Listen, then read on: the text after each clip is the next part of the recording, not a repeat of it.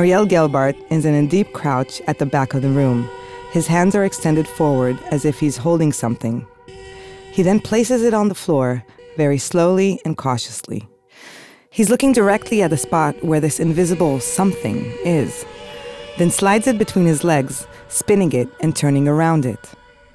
Next, he bounces it lightly in midair and suddenly throws it back and forth over his head from one hand to the other until he finally catches it and freezes. His movements are frozen in strange positions that normally aren't meant to be frozen. It seems as if everything is suspended on a thread and is kinesthetically charged. Him and us watching.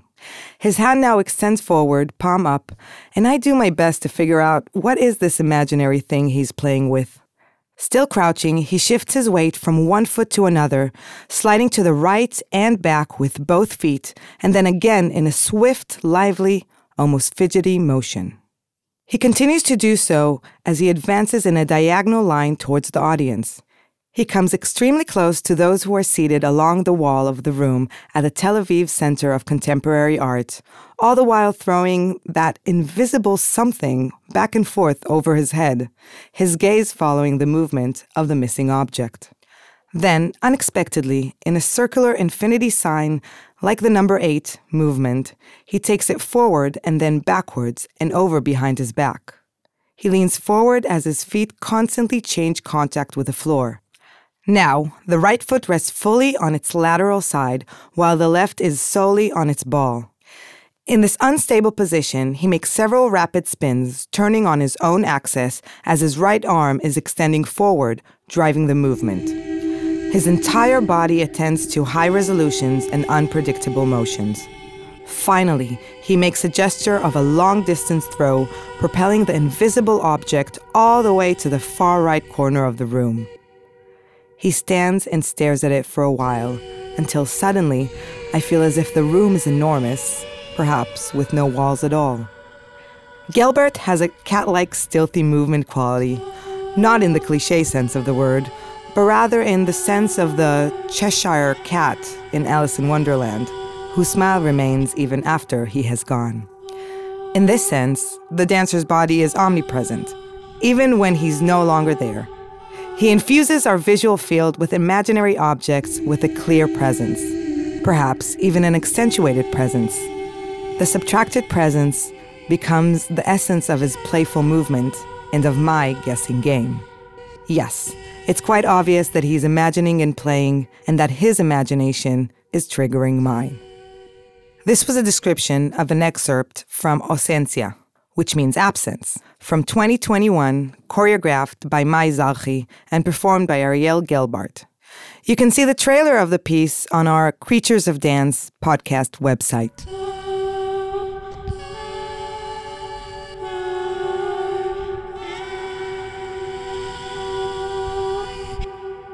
This is our series movement material, Conversations with Choreographers. In the previous episode, we talked with Noa Wertheim, artistic director of Vertigo Dance Company, who said, I see a deep connection between the perception of lifestyle and the language of movement. Today, we are in conversation with choreographer May Zarhy, who said that movement material is one element in a wide mosaic that her work consists of. This episode is partially narrated by professional English speakers.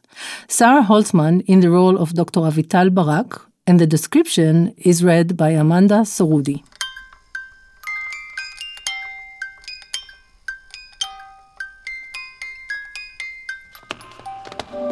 You're listening to Creatures of Dance, a podcast on contemporary dance in Israel. Creatures of Dance with Iris Lana and Yali Nativ. And today, in our series Movement Material, Conversations with Choreographers, May Zarhy, a choreographer and a performer, she independently creates on the range between the stage, site-specific and participatory work. May is the director of the biannual choreography program at Kelim Center. Dr. Avital Barak will share her insights with us at the end of the episode. Other participants in the series are Iris Erez, Tamir Ginz, Yossi Berg and Oded Graf, Uri Shafir, Anat Danieli, Emanuel Gat, Noa Wertheim and Rina Wertheim Koren, Yoram Karmi, רותם תש"ח, אמיר קולבן, נועה דר, ענת שמגר, אוהד נהרין. The music in this episode was composed from May Zarhy's works. Hi Ali. Hi Iris. In the fall of 2021, we set out to meet dance creators and talk to them about choreographic practices. We sat down with them in their studios, homes, and on Zoom. We asked them what movement material means to them and how they feel about the connection between the dancing body and the movement. The artists we talk to come from a wide range of aesthetic disciplines, styles, and genres. Some work in institutions as artistic directors of their own ensembles, and others are independent creators. The motivation behind this series stems from the curiosity and wish to talk about and better understand current choreographic processes. We wanted to look under the hood of the creative process to go inside the studio, but mainly inside the artists' heads, and to hear directly from them about their unique methods and creative mechanisms.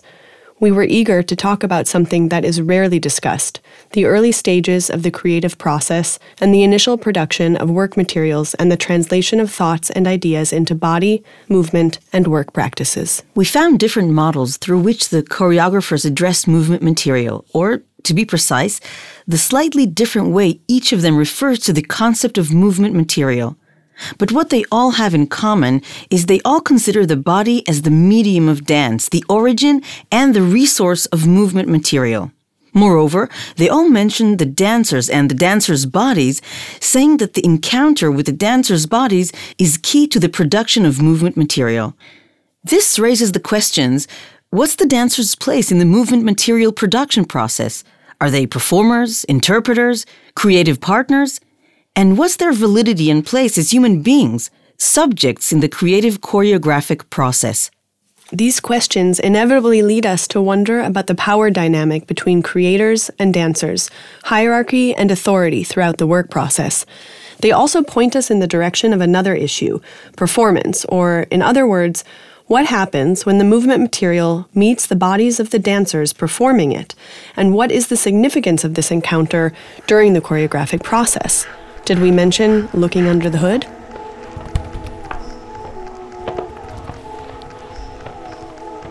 Hi, May. Hi, May. Great to have you here. Hi. We want to talk to you today about movement material, which is um, a very complex and on the table issue in contemporary dance. So, what does movement material mean to you? So, to me, movement material is first of all just one of the elements of which a choreography or my choreography consists. So, just as there is light and sound, which is crucial to my work, there is also movement material. And then, depending on the specific piece that I work on, its intention and the subject it deals with, its direction. According to that, I deal with the different elements and their priority or their kind of volume in the work. Mm. Can you give us an example? So, for example, in my latest piece, uh, Presencia, which was uh, just premiered in 2023, a duet for the dancers Brit Rodemund and Dominic Santia, mm-hmm. the movement material actually has quite a vast place in this work, I would say around 70%, for example. And then the sound is very crucial because it's really intertwined with their choreography, with their movement material in space. And then the light is also a crucial component. But if we look, for example, on another piece I made in 2019, Untitled, just pre COVID, this mm-hmm. is a piece that I really focused on light as a major element. Mm-hmm. So I would say that light, movement material, and sound consisted the whole in quite equal terms, I would say. Mm. Do you always work in collaboration with others? Because, you know, this kind of concept says something about the working relationship and the proportion of that every medium takes in your work. Totally. Mm-hmm. Yeah, I'm a, I'm a fan of working with other artists mm. because I treat also my processes as my constant study program, I would say. So I, I choose artists that I can work and learn from and the material is developed in close collaboration with them. So, for example, in the piece that I made, also uh, five studies, I worked with two artists from other media. One was a video artist, Stefan Leonard, and then I worked mm-hmm. with an animation artist, Tal Canto. So then it's a lot about the conversations we have and how through the conversation the material the work is formed while normally when it's my work i guide but at the same time they are very close collaborators and it's a shared uh, work uh, to some extent Do they take part in the um, research on movement material?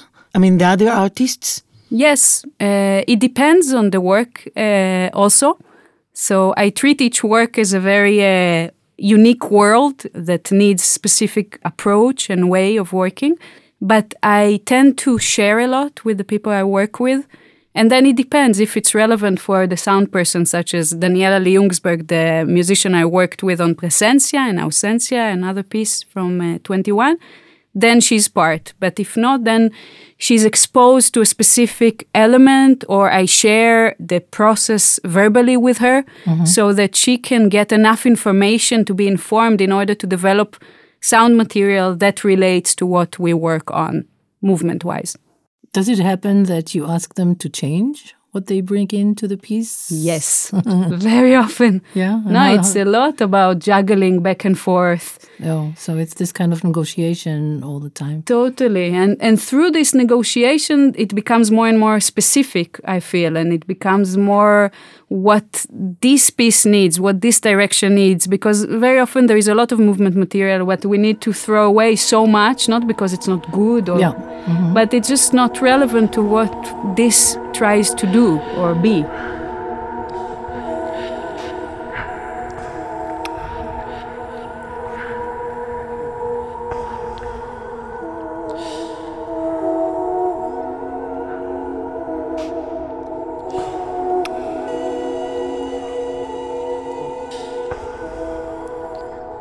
You know, before we talk about the dancers, I want to ask you I wonder about the ethics of the work. How do you sort of like put the concept for them to understand that this is a collaboration and this is a dialogue and things can be kind of kicked out? And I guess I'm asking about equality or kind of, a, of a, this kind of a democratic environment that you are creating. Yeah. Do you do you talk about it before you start? How do you lay the agreement, the consensus about the way of work?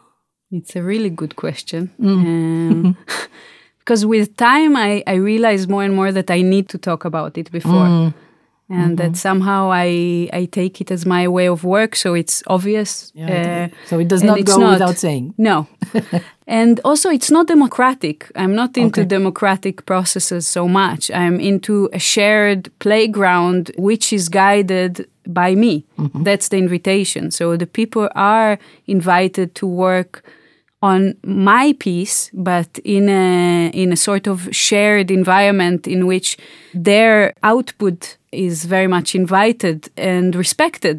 They get mm-hmm. also their voice to be heard. And I like that you use the word ethics mm-hmm. because I see the process as a microcosmos for social environment Right. and what kind of social relationships we engage in and how.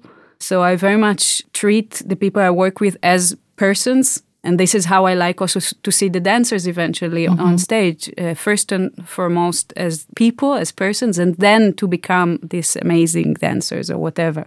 So, how do you call these uh, collaborators of yours? How do you credit them?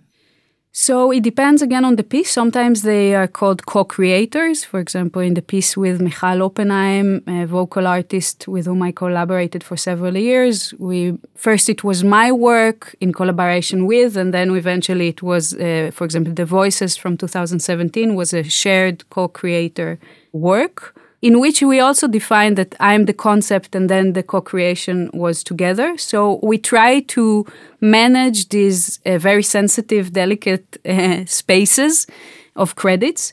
Um, How did you do that? again, through conversation, it's a relationship. I see really my my working uh, partners as, as re- various relationships that I need to maintain and uh, work on. I see dancers very much as artists. They are artists. In Hebrew, we use a lot the term dancer creator, mm-hmm. which I relate to, but at the same time, I see the dancer as a, an artist, a performing artist of movement. And I like to use very much the term interprète mm-hmm. in French, mm-hmm. which relates to performers, to dancers, meaning the one that interprets the material. And for me, it coincides very nicely with how I see movement material because I don't work with steps. I Right. work with principles with which the dancer has to deal or work or relate to. So, this space of interpretation of how they work with these principles is very much how I see their role in my works.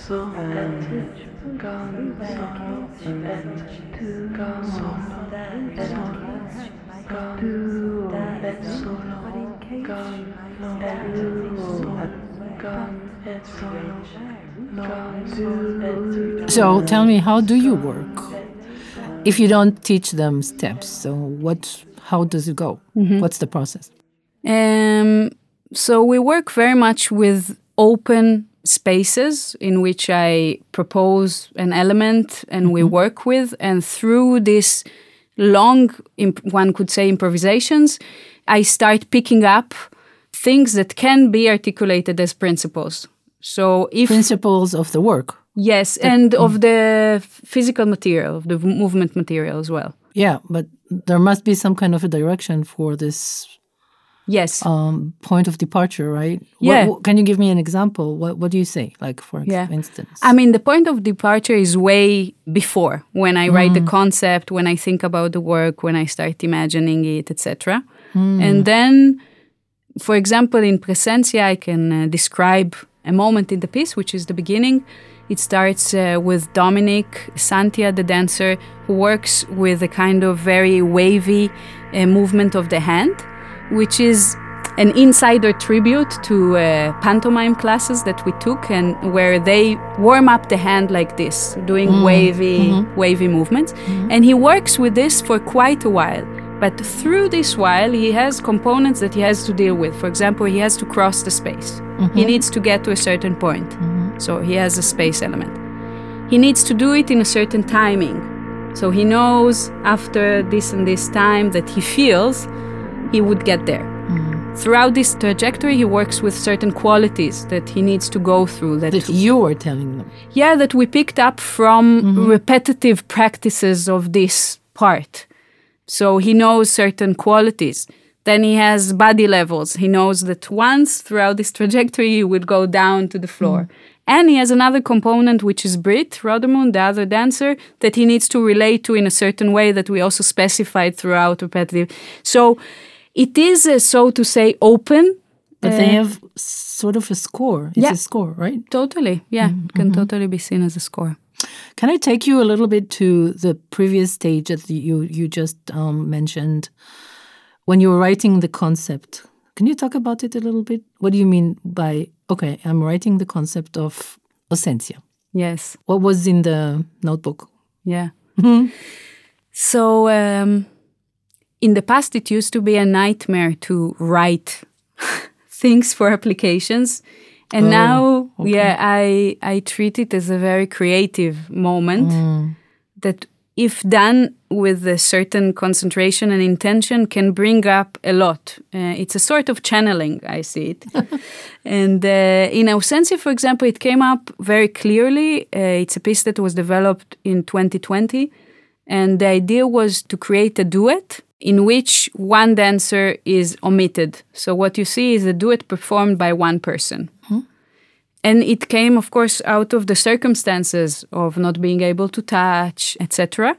So it led me to a whole exploration around touch and non touch. So the writing really referred to how we would work as well. So the procedure was already there to create a duet based on touch and then to omit one dancer and to find solutions to how to perform this duet as a solo. And Presencia was a development of that. It is a duet based on touch, but where the two bodies are mm-hmm. separated. Right. And sometimes they get to touch, sometimes they're not. So it relates also a lot to memory, mm-hmm. to our felt sense of touch, our remembrance of a situation, and what's the, the gap between this remembering to the actual reality of meeting a body, mm-hmm. etc.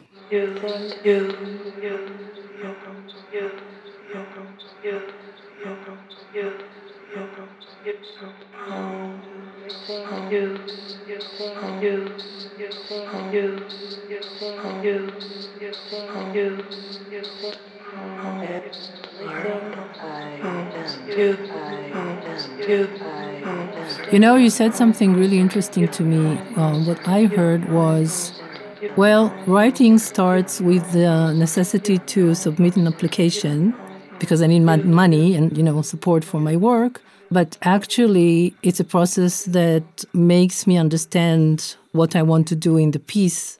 So whether you submit it or not, that's what I'm saying. Um, the work start with you putting something on on paper, kind of devising your ideas, your context, your whatever. Totally.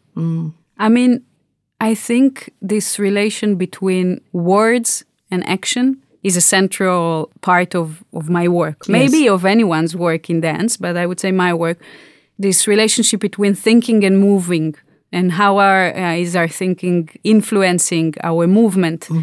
So, in a way, putting things into words is also a part of this process, and then also embodying it in, into a piece. I see it as a whole of uh, of this soup of being thought and and a body. That's interesting. You know, um, when you're treating your dancers this way, it puts a lot of responsibility on the on them as performers. First of all, what do you think about that, and then how do you choose them? Because they do need to know how to do the work of interpretation. Yes.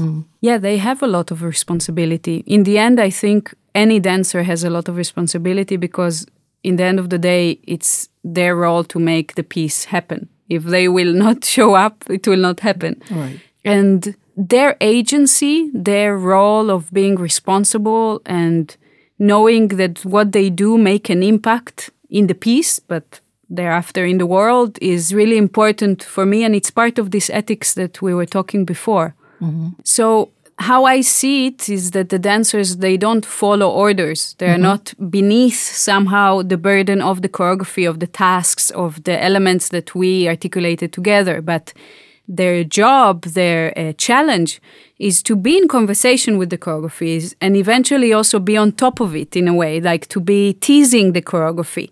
I see it often that also if if a person is a bit low mentally or feeling a bit weak then somehow they get to be under the choreography. Also, like I remember myself being uh, when I performed more, like when I was low, uh, I felt like I need to obey the choreography, and that's not a good place to be. I feel the practice is how to be in conversation with and to know it well enough in order to work through it.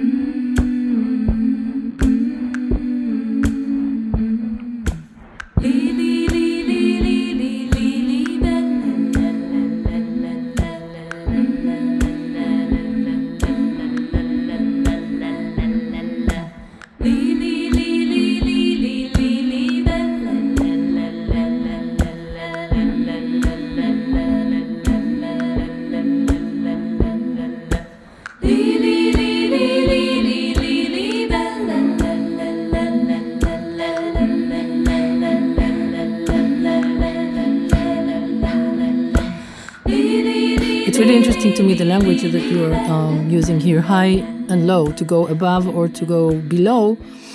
And I am thinking to myself, well, what does it mean not to obey the choreography in practice? Do they get to improvise or do they get to what change the choreography? They change the score.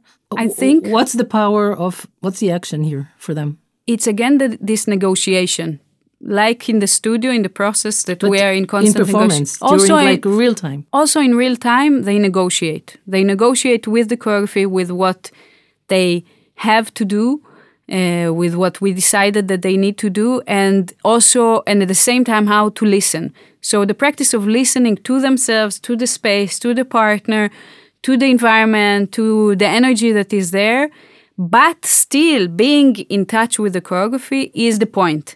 I'm not interested in a in an improvisation that just flies out into freedom. That's usually not my thing, and then anything can be anything, and Right. it's like whateverness. And I'm not so much interested in this.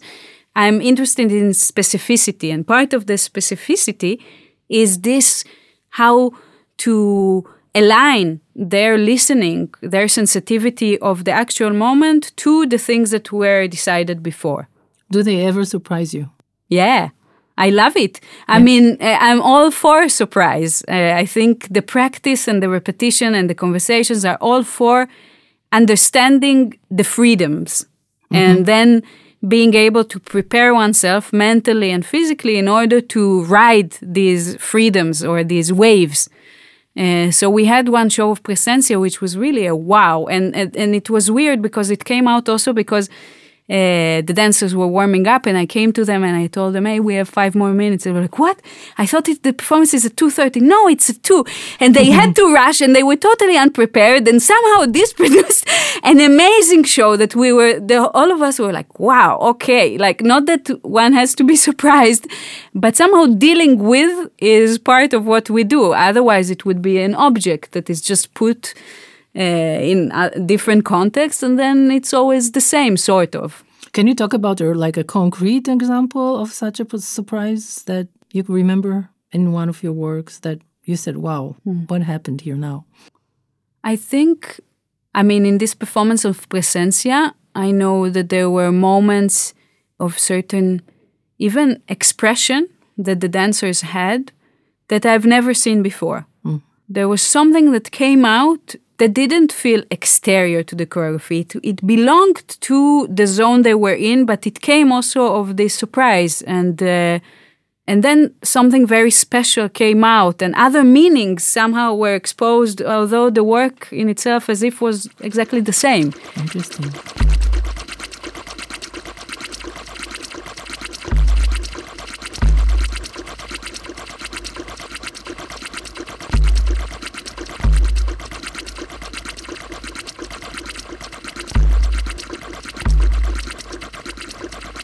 So let's go back to the question: How do you choose your dancers now? So I, I don't do auditions. I didn't think you do. Yes. Somehow through encounters, I also teach a lot. So when I meet people that I teach and I feel a certain resonance with what I do, and we start a conversation, and from there, somehow uh, it can start. For example, with Ariel Gelbart, with whom I worked on Ausencia, I was doing uh, dramaturgy and rehearsal direction to Adi Boutrous and he worked with Adi Boutrous, and somehow through this encounter, he proposed, "Let's go into the studio together," and this is how it happened. So there are different ways. With Brit Rodemund, that I work in Presencia, while I was working in Frankfurt as part of the collective Mamaza, together with Ioannis Mandafounis and Fabrice Mazliah between 2009 and 14. We were on tour a lot, and I met, I bumped into her various times. She's an ex ballet dancer and also worked uh, as a freelancer with uh, Helena Waldmann in Germany and recently with William Forsythe. And we bumped into each other having drinks in the bar and we had a great time.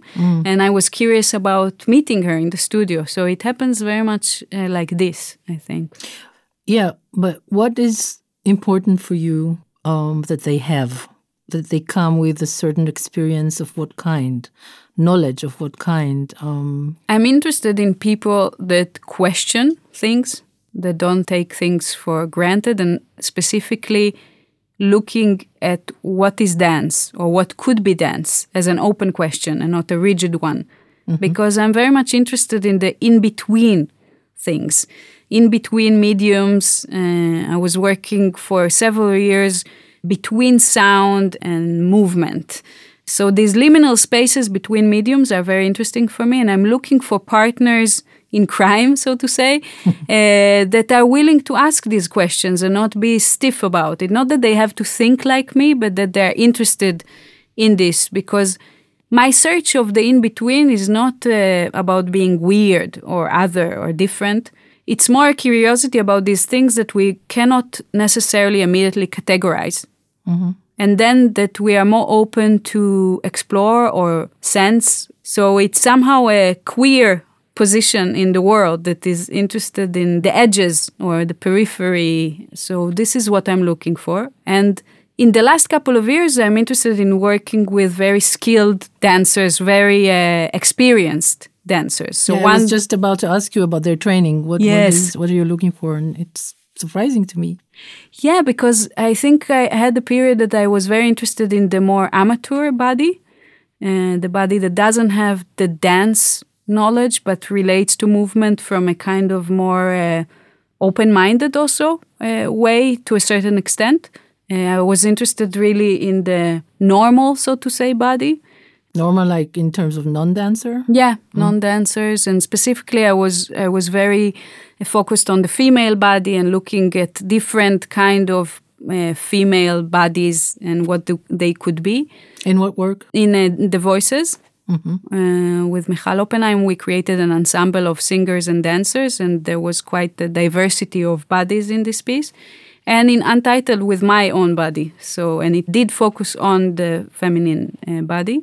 And in recent years, I feel I shifted into being interested in being a dancer with a formal background. Hmm.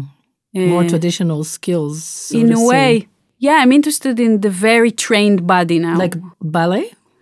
I mean, Brit specifically is ballet. Uh, with a ballet background, Dominic as well. Uh, originally, uh, Ariel also has a very strong background, but uh, doing also working with Inbal Pinto for a couple of years and with uh, the Ensemble Batsheva company. And this dancerly body is very interesting for me. How in a way to undo the dancerhood yeah. and bring it into a very human body but then again shift it into being dancerly from there so somehow these shifts between the very uh, human uh, daily functional also body into a very abstract virtuosic body is is my focus in the last couple of years. Sounds like a deconstruction and then recomposition of the parts right? I guess. Something like that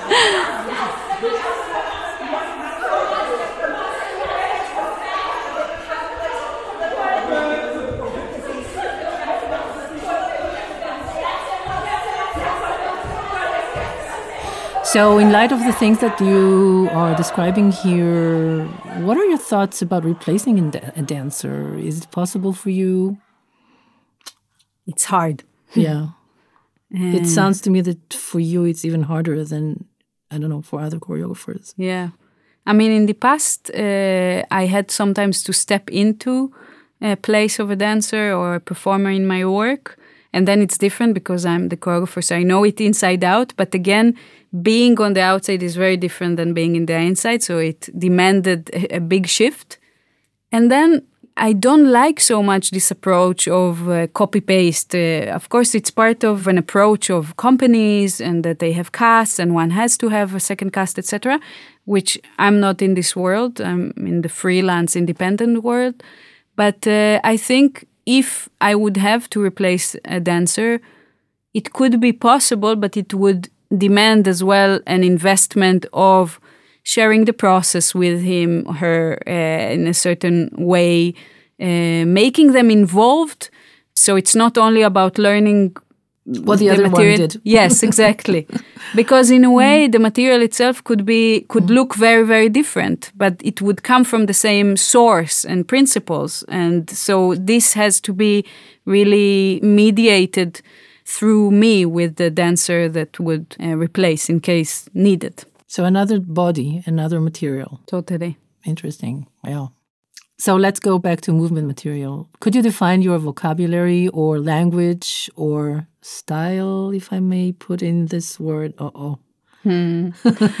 I think my movement practice in the studio is very much based on somatic practices of the body. I work a lot with Feldenkrais, with influences from release techniques and uh, yoga also a lot. And I, I say it because my focus is very much on the felt sense of the body. And that's part of my practice with the dancers, even if we don't warm up together necessarily. This opening of sensitivity of the body and uh, really treating the felt sense, uh, the experience of moving and being in the world as part of the physical material. And having said that, I think that my style relates to this transition I was talking before between the human functional body into something that we could call dance. I'm really interested in this like when is movement becoming dance mm-hmm. for you, for me, for anyone? Because in the end of the day, we all have a body. We see bodies move all the time. A body cannot not move unless it dies.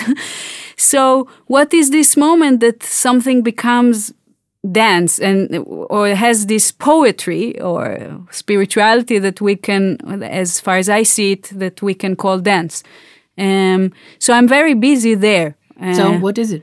When when does it happen? What's the transformation point I feel you? for me as a practitioner of movement, I love moving, and regardless of making a piece, I, I make it a point to move often. And I feel there is something that happens while you move, while I move, that it transitions between moving and rearranging the body also to something that has a flow in a certain way. And that I feel that there is something spiritual happening there, that I rely on something other that is not me, that is not only the concrete self, but it's something that connects to other energies. So it sounds esoteric, but I really sense it and this is what I try to practice with the people I work with, with the dancers, and that they find each one has their own way how to tap into this connection.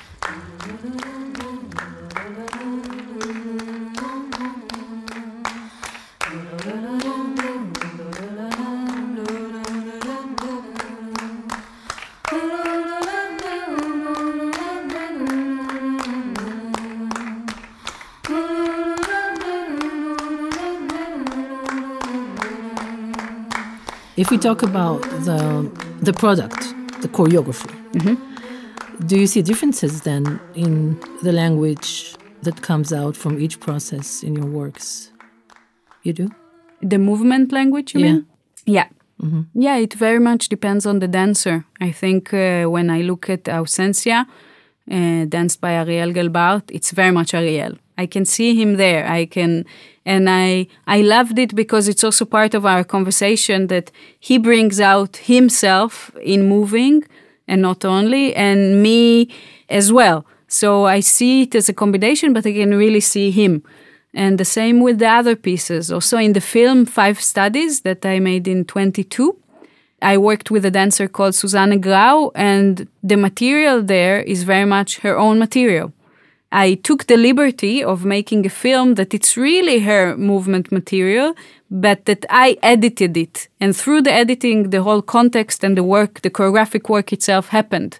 So somehow it made it very distinct, something that happens, I think, in the studio often. But being a film, it made it so clear that I can cut and paste, and mm. this is the making of the choreography. But the movement material itself is really her, her dancing. Do you document the work in the studio in, how do you document it? Do you video? Yeah. do you use video or writing? What would you do? I started uh, taking videos uh, in the last years and uh, i made sure to have a camera that doesn't stop after 15 or 30 minutes because i hate it to be very aware of the documentation so i have one that can continue mm-hmm. until it dies. And i make sure to write because i really believe that if i articulate what happened there and also through a conversation with the dancers so they have also a direct reaction in uh, verbally uh, it can bring back the material much quicker than if we only mm. make a video and then look at it. If mm-hmm. we take this extra step of processing uh, verbally, it helps a lot. Mm-hmm. Is there a dancer, male or female, who had an immense Im- impact on you that you really admire, let's say? So I would say I really admire dancers. I really feel that there is a certain incredible intelligence in dancing, and that uh, I've seen really amazing dancers with whom I saw uh, that their relationship between mental intelligence to physical intelligence and their type of uh, listening, being alert, being sensitive is so developed that I, I really I'm in full admiration of dancing. How how would you define a good dancer, an amazing performance, um, extraordinary performance? I think it would be a person that is very open, very sensitive, and with an extreme sense of listening 360 degrees so that they can react very quickly and make this reaction their own. So, make this reaction their own material with which they can work, they can process, and that they so they, they connect to their own uh, motivations and feelings and whatever else they're working with, but they're also very highly aware that what they do is a material with which they can work and develop and produce. And this can happen also when the when the choreography is very set. I don't think it has to happen in a, an improvised situation. I was just thinking to myself that it is a really nice definition of mastership mm. of someone who is really mastering their yeah craft, Yeah. their material. Yeah. So, what's coming up for you next, May? What what are you interested in doing next? So concretely, I'm interested in working with more dancers. Like in numbers? Yeah. Okay. I see that my work was developed under the circumstances also of working with very few dancers, which is part of the freelance conditions and how things developed. And now I'm I'm curious to work with more bodies. What is this to have more people moving on on stage? Um, so that's on the practical side. And I'm also curious, it relates to this uh, first answer. I'm curious about expanding, so expanding the practice in different ways. Uh, I feel it already in the past two years in my directing of the choreography program in Kelim, how my choreographic work went into directing and mentoring and teaching this group of young choreographers. And somehow suddenly being a group and having also a two year uh, process was a new thing to me. So there was an expansion of time also. And this interests me because i see the benefits also of expansion for going deeper. So what would it be to have a, a group of people working together for a longer period of time? And what is it also to involve uh, people that I teach in the things I do, etc. So this this idea, uh, not uh, so much an utopic idea, but uh, a really artistic idea of a community uh, to a certain extent. Yeah. Are you talking so nicely about movement and dance and that you're a movement person? Don't you want to perform yourself? I love dancing. I love it. Dancing Uh, like in the like club no, dancing in the studio. in the studio. Yeah, I love to spend time in the studio and to dance and to move, but I'm not sure I need to perform. I performed quite a lot and then I, I somehow COVID stopped it abruptly and it didn't come back. And I think I don't need it right now. Maybe it will come back, but uh, I love dancing and I, I feel I have to dance. I have to continue again, regardless of, of a process, but I'm not sure I need to perform. So what do you do with your body? Like what do you do in the mornings? I have um, a kind of a sequence of uh, shaking that I do for a while. no, not really. cannot really show you, but I do it on the chair. They they just the listeners cannot. and no, I'm I'm shaking quite a lot, uh, doing different types of shakes that I feel are really opening uh, the body up for the day, and then. I collected throughout the years many different uh, exercises and things that I do. Such Um, as I do a mix of uh, Feldenkrais, Pilates, yoga, things like this. Something that I can do on a mat. So when I was touring a lot, I could do it uh, in the hotel room next to the bed. And when I have time, it can go up to one hour and a half. And when I don't, I make it shorter and it depends. But I try to do it also before I go to teach or before I take class. It depends. every morning, like a Yes. true dancer. Yes. Thank you, May. Thank you.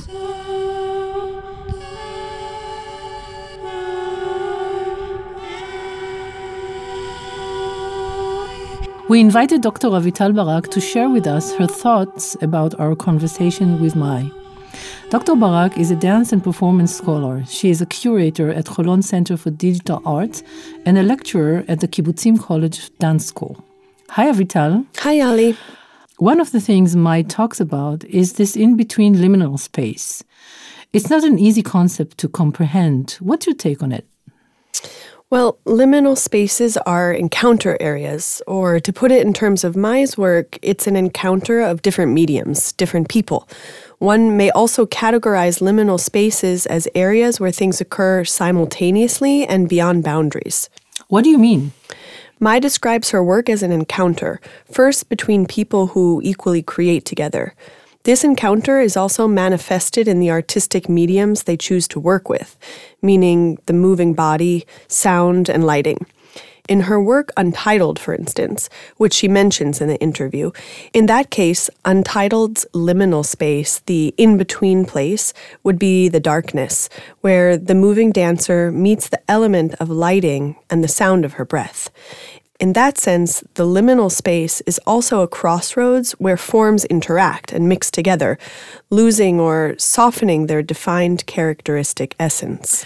But isn't every stage performance composed of these elements coming together? What is unique in the relationship May describes? That's true, but May works differently with the entirety of these elements. She tries to give them each an equal place in the piece, and moreover, she separates them or leaves their ends loose. Going back to the liminal space for a moment, as we said earlier, she tries to keep the liminality vibrant to enable all the different mediums to coexist. Mm. Could you locate the statement within her work? In the interview, May makes a point of saying that movement material is merely one of the various components comprising her work. Naturally, one may argue that every dance piece brings together movement, lighting, and sound, like you said. But in most cases, all the other components are there to serve the movement. However, May's work levels the playing field, and in her case, there's no determination or hierarchy. On the contrary, there's an attempt to stay in this liminal space where the weight or importance shifts between these components, and the focus is on the relationship between them. If, to be more precise, the focus is the relationship itself. So when I'm talking about liminal space, I'm also referring to the idea that is the choreography itself, as well as the interaction between the partners, characterized by fluidity and instability, and therefore holds a creative potential. Now, these spaces, which have all sorts of liminal functions, are particularly fascinating to me because there's potential that is only possible in a liminal interim space when one has reached the territory's edge. Now, this situation is far from simple. The very nature of liminal spaces is instability. More often than not, the forces that coexist within them are opposite or even contradictory. They pull in different directions. How is this happening in May's work? I think that what singles her out as a choreographer is that she renounces the title of the creator, the auteur. Mm. Yes, as an artist, she has very specific codes and intentions, but she allows herself and feels secure enough to enable all those who work with her the freedom to interpret, not just out of loyalty to her or as a tool to the choreography she envisions, but from a place of creative freedom. During the process, she's not worried the sound or lighting will overshadow the movement score. Therefore, there's no precedence to the movement, sound, or lighting. Instead, there's an improvisation based encounter, the product of which is the final piece. The piece itself, as a performance, is a platform and in itself functions as a liminal space. May provides her audience, and me too, as a researcher, of course, with a platform for reflection. In my work, I deal quite a lot with all sorts of liminal spaces. What mainly interests me about it is the opportunity for all kinds of gestures to rise to the surface. Areas that are changed by encounters subsequently produce different responses. When you say gestures, are you referring to conventional physical gestures or is it a term that bears a different meaning for you? My affair with the term gesture is becoming increasingly complex in recent years. As far as the performative arts go, dance and theater, gestures have a highly significant role based on convention. In its most simplistic sense, the physical gesture in dance may be labeled as the cornerstone of choreography through which the story is told. But if we apply a slightly more complex use to this term gesture and to its role in, let's say, in Brecht's epic theater. The gesture is a moment of disturbance, of interrupting the narrative sequence. It calls attention to something. It's a critical moment that creates alienation. In other words, it interrupts the narrative and the story, forcing the audience to make a decision, to go from being passive spectators to actively taking a stand. I'll explain this with a familiar example from Walter Benjamin. In his text on Brecht's epic theater, Benjamin describes the stranger's entrance to the house, just as the mother is about to smash her daughter's head with a bronze statue, and the father is about to open the window to call the police. The stranger appears at the door at that precise moment, a tableau. This pause reshuffles all the possibilities. The scene resets. Anything can happen. There's a dramatic twist in the plot, and that's precisely the gesture's role as a mechanism, as both an educational and narrative tool, a tool to advance the plot. So you're describing a dramatic tool. The concept of gesture has additional theoretical meanings. I'll give you an example that continues my line of thought but takes it in a slightly different direction. Giorgio Agamben, a brilliant and morbidly pessimistic critical thinker, continues Benjamin's work and, like him, perceives gesture as a moment of interruption or disruption. To him, the gesture holds a political potential, and that's what's important about it.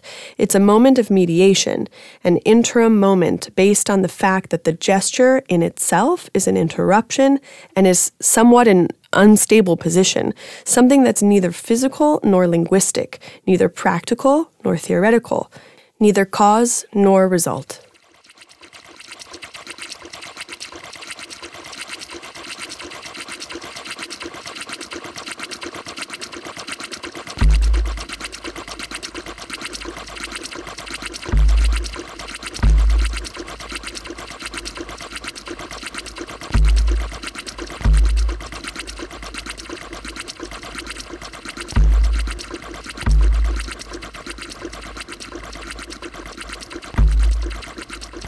Which brings us back to May. Yes, I see a link between her wish to linger in liminal spaces and the people she works with, whom she considers her partners, and also with her classification of choreography as a political act.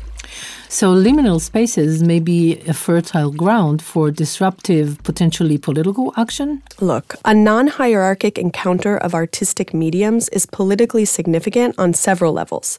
In the simplest terms, in a world entirely based on who's strong and who's weak, who counts and who doesn't, manufacturing a situation that tries to maintain an equal status between different bodies of knowledge and the possibility of lingering in an unstable territory is considered a political act. That in itself is a worthy political act. In addition, it goes against dance's rules of the genre, at the basis of which is an underlying assumption of hierarchy. The choreographer is the auteur, the creator, and equally important are the financial structures which we all adhere to on some level. Her choices have political significance then. Yes, absolutely. And as I see it, her work has an additional political aspect. Let's say we're walking down the street, okay? Everything we see is there because someone decided it should be there. Architecture, landscape design, the sidewalk bricks, where we cross the road, what the road signs look like, meaning our gaze becomes a sort of agent for whoever decides what should be in our view. Now, I mean, it's not neutral, nothing is neutral or natural. Every single thing is the product of a choice made by people. So let's say I'm walking down the street with my headphones on, listening to a podcast about the history of the place. Listening allows me to experience the site through its history. For example, even if it's no longer there, I'm invited to imagine it. So, this gap between sight and hearing is what all audio tours are based on. That's the core mechanism. By the way, May herself has such a sound piece in the Levinsky Market in Tel Aviv. Now, the conflict between what I see and what I hear often manifests itself in my body. And how I respond to that conflict manifests itself in my movement, meaning how I choose to walk, to move in space, literally move, charges this action with meaning. Which of my senses do I succumb to? What narrative do I choose to face? My very own body becomes a liminal space wherein different forces collide, and my movement, which was created in response to these forces, is precisely the gesture I mentioned earlier. So the liminal spaces originate in the creative process, are also present in the work, but you're saying that there exist also in the bodies of the people watching and experiencing the piece. That's an interesting thought. So, how do we sum it all up? Let's sum it up this way. I decipher May's work through the concepts we mentioned before. That's how I understand her wish to remain in the liminal spaces, to insist on open processes that refuse to be dictated by language, phrasing, a closed choreography, in order to enable a live encounter or authentic, it's a terrible word, but an authentic response to and with different forces, to stimulations, and to constant change in the situation. It is precisely from her deep knowledge of choreography and its conventions that she chooses a different path, one that affects the creative process and the performance itself, and surely the experience of the audience. Thank you very much, Avital. Thank you.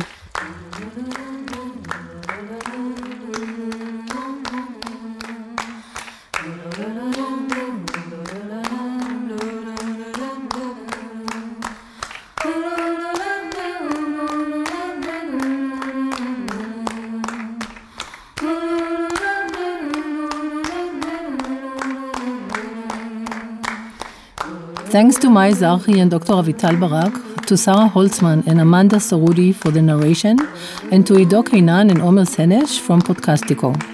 Recording and announcing Zohar Zaltz from Eshel Studios. Iris Lana is a dance researcher and lecturer at the Dance Academy and Seminar Kibbutzim College.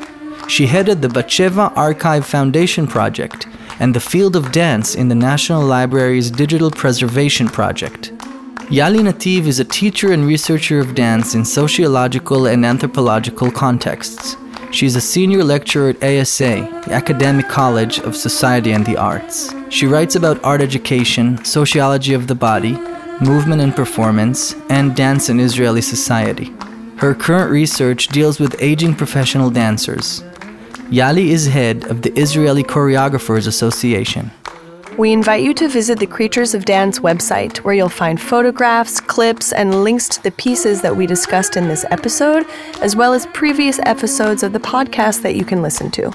This podcast is part of the Tights Dance and Thought discourse platform. The production of the podcast was made in collaboration with the Ministry of Foreign Affairs Cultural Diplomacy Department. We thank Ido Feder, the Israeli Choreographers Organization, and the Ministry of Culture and Sports.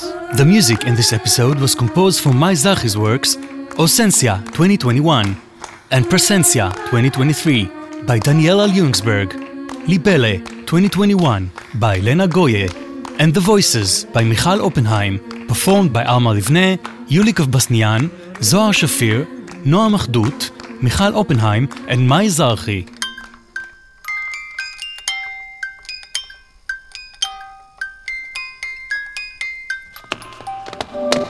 You've been listening to Creatures of Dance with Iris Lana and Yali Nativ.